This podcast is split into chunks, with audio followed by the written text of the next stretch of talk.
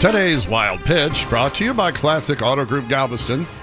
ESPN has settled a sexual harassment claim against a former makeup artist who sued because of texts she allegedly received from Chris Berman. Ooh. What?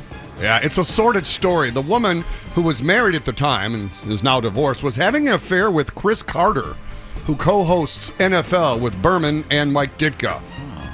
She was their personal makeup artist and would travel with them, like to Hawaii and the Pro Bowl and these kinds of events.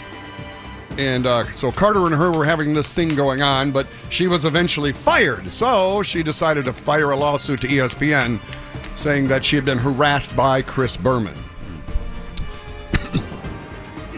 Pardon sound me. like Chris Berman. Yeah. Rumbling, stumbling. Well, we've just learned too of another development, Dean, No. that she uh, is also suing the network because uh, Mike Ditka interrupted Cris Carter with a rude fart. Susie, I was from Philly, but they got rid of me, so I'm going with the Giants.